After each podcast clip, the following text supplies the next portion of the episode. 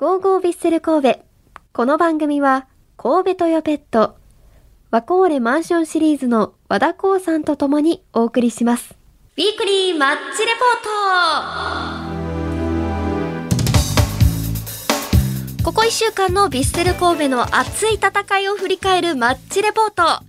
この時間は先週行われた明治安田生命 J1 リーグの2試合をピックアップします。そして3月からはラジオ関西のサッカー担当前田利和さんにもお話を伺います。前田さんよろしくお願いします、はい、お願いします。さあ早速まずは先週水曜日の横浜 F・ マリノス戦を振り返ります。今シーズンから加入の扇原選手が昨シーズンまで所属していた横浜 F・ マリノスとの一戦。前半17分神戸は先発のフォワード武藤選手がフリーになりシュートを放つもゴールキーパーに塞がれそのこぼれ球を拾って再びシュートに入ろうとした瞬間左膝に相手選手のブロックが入って負傷。残念ながらフォワードの大迫選手と交代しました。の怪我の情報によりますと8週間から10週間お休みということで早く治してほしいなと思います。まあ、試合自体は17本のシュートを放ちながら決定力を欠いて2対0で負けてしまいました。4試合で早くも3度目の無得点試合となってしまいましたね。それでは3度目の2失点を喫したことについてディフェンスの酒井豪徳選手のコメントを聞いていただきましょう。僕はあんまり運とかついてなかったとかっていうのを試合後に、えー、言うのは好きじゃないタイプなんで、あのー、2失点したことは事実だし、0点だったことも事実だし、えー、そこに目を向けずに、えー、うんだうんだと言ってて、いつ、えー、チームの成長があるのかなというふうに思うので、まあ、開幕から2失点の試合が3回、まあ、守備としてはありえない数字かなと思うんで、やっぱり個人として、えー、フォーバック、守備になっている一員として、えー、やっぱり早急に解決しなきゃいけない問題かなっていうふうに思いますし、えー、もちろんね、いろんな選手が、あこうだ、ああだとかってあると思いますけど、おまあ一番解決できる一番の近道っていうのはやっぱチームでやらなきゃいけないっていうことだと思うんで、うん、まあ次々とかポジティブっていう言葉をよく聞きますけど、うん、じゃあどこでしっかりその結果に向き合うんですかって僕はやっぱり自分自身にもチームにも問いたいっていうところがあるんで、やっぱりこう自分自身をしっかりこう戒めるってところは、あ選手としてすごく必要で大事なところかなっていうふうに思うんで、あの、まあ、個人的に、えー、自分はやっぱり常にこう、自分を自己批判しながら、えー、生きてきた人間なんで、うん、それは続けてやりますし、えー、気になったこと、話さなきゃいけないことっていうのは、チーム全体、えー、フォーバック、ボランチだったり、守備的な選手には、やっぱりこの、これをやっぱり話して、少しでも早くこう、その、えー、解決をしなきゃいけないのかなっていうふうにはあ思ってるんで、まあやっぱその日頃の積み重ねが出てくるってことを、まあ肝に銘じてやっぱり練習から取り組まなきゃかなと思いますね。はい酒井豪徳選手もおっしゃってましたが、まあ、サポーターとしても4試合が終わって次こそはと言われてもなという状況で、まあ、酒井豪徳選手のお話を聞くと選手もチームもとても苦しい気持ちなんだなと、まあ、そうなるとね一サポーターとして次の試合全力で応援したいですし、まあ、次点を取って試合に勝てたら大喜びして選手の方々にエールと感謝を伝えたいなと思いました。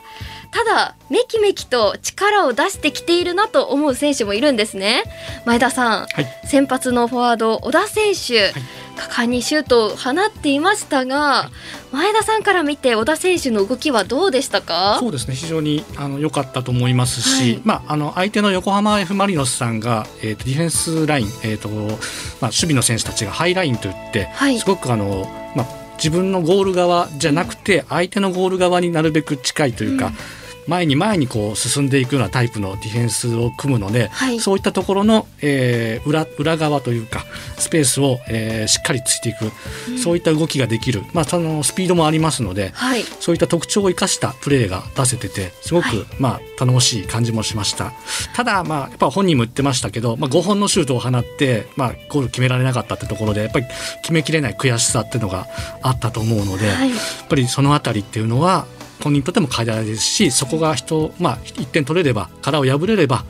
もうどんどんこれから成長していくんじゃないかという期待はあります。はい、まあ、小田選手のこれからの活躍に期待したいですね。まあ、広島戦でもすごく良かったですもんね。ねはい、はい、では続いて昨日行われた広島戦のポイントをチェックしましょう。大迫選手、武藤選手はベンチに入れず先発のフォワードはリンコン選手と小田選手で臨んだ試合。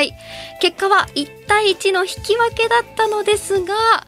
まず広島戦のポイントはイニエスタ選手に待望のゴール。おー、キラキラキラキラ。さあ、ヴィッセル、イニエスタ選手のゴールを振り返りましょう。前半28分、小田裕太郎選手が左サイドからドリブルでカットインし、ペナルティエリア右へ展開していきました。そして山口蛍選手が中央へ折り返すと駆け上がったイニエスタ選手が冷静に右足で合わせてゴールネットを揺らし先制点を奪いました。これもう本当に嬉しかったですね。実況の方も言ってましたが、まあ、神戸らしいゴールみんなでつないで生み出すゴール、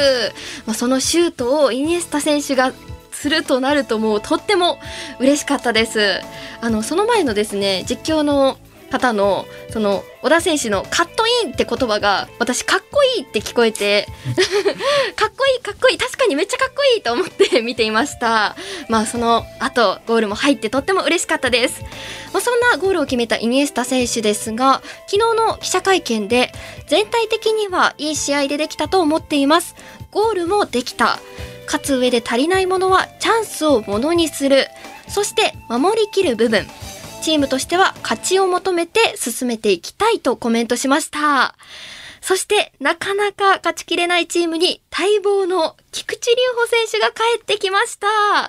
それでは試合後の菊池選手の会見の模様をお聞きください。そうですね。まあ神戸が4試合勝ちがない中で、まあ、自分が出て、まあ、絶対勝利したいという気持ちはありましたけどまあ、それが実現できずに、まあ、非常に残念な気持ちでいっぱいです。そうですね、まあ、自分のプレーは、まあ、まだまだ体力面で全然追いついてないなっていう印象と、まあ、セットプレーでここ5試合で3失点してるのは、そこは、まあ、チームの課題かなと思います。そうですね、まあ、チームとして連動して守備するっていうところが、まあ、少々薄れてたかなと、まあ、外から見てて思ったんで、まあ、今日はそこをしっかり自分が、まあ、しっかり責任を持って守ろうっていう思ったんですけど、そうですね、まあ、セットプレーで、ああやってやられてしまったら、まあ、意味がないかなと思います。という菊池選手のコメントだったのですが三浦監督は菊池選手の復帰については1対1の強さスピード守備範囲の広さいい状態で試合に出てくれた素晴らしいプレーと評価していました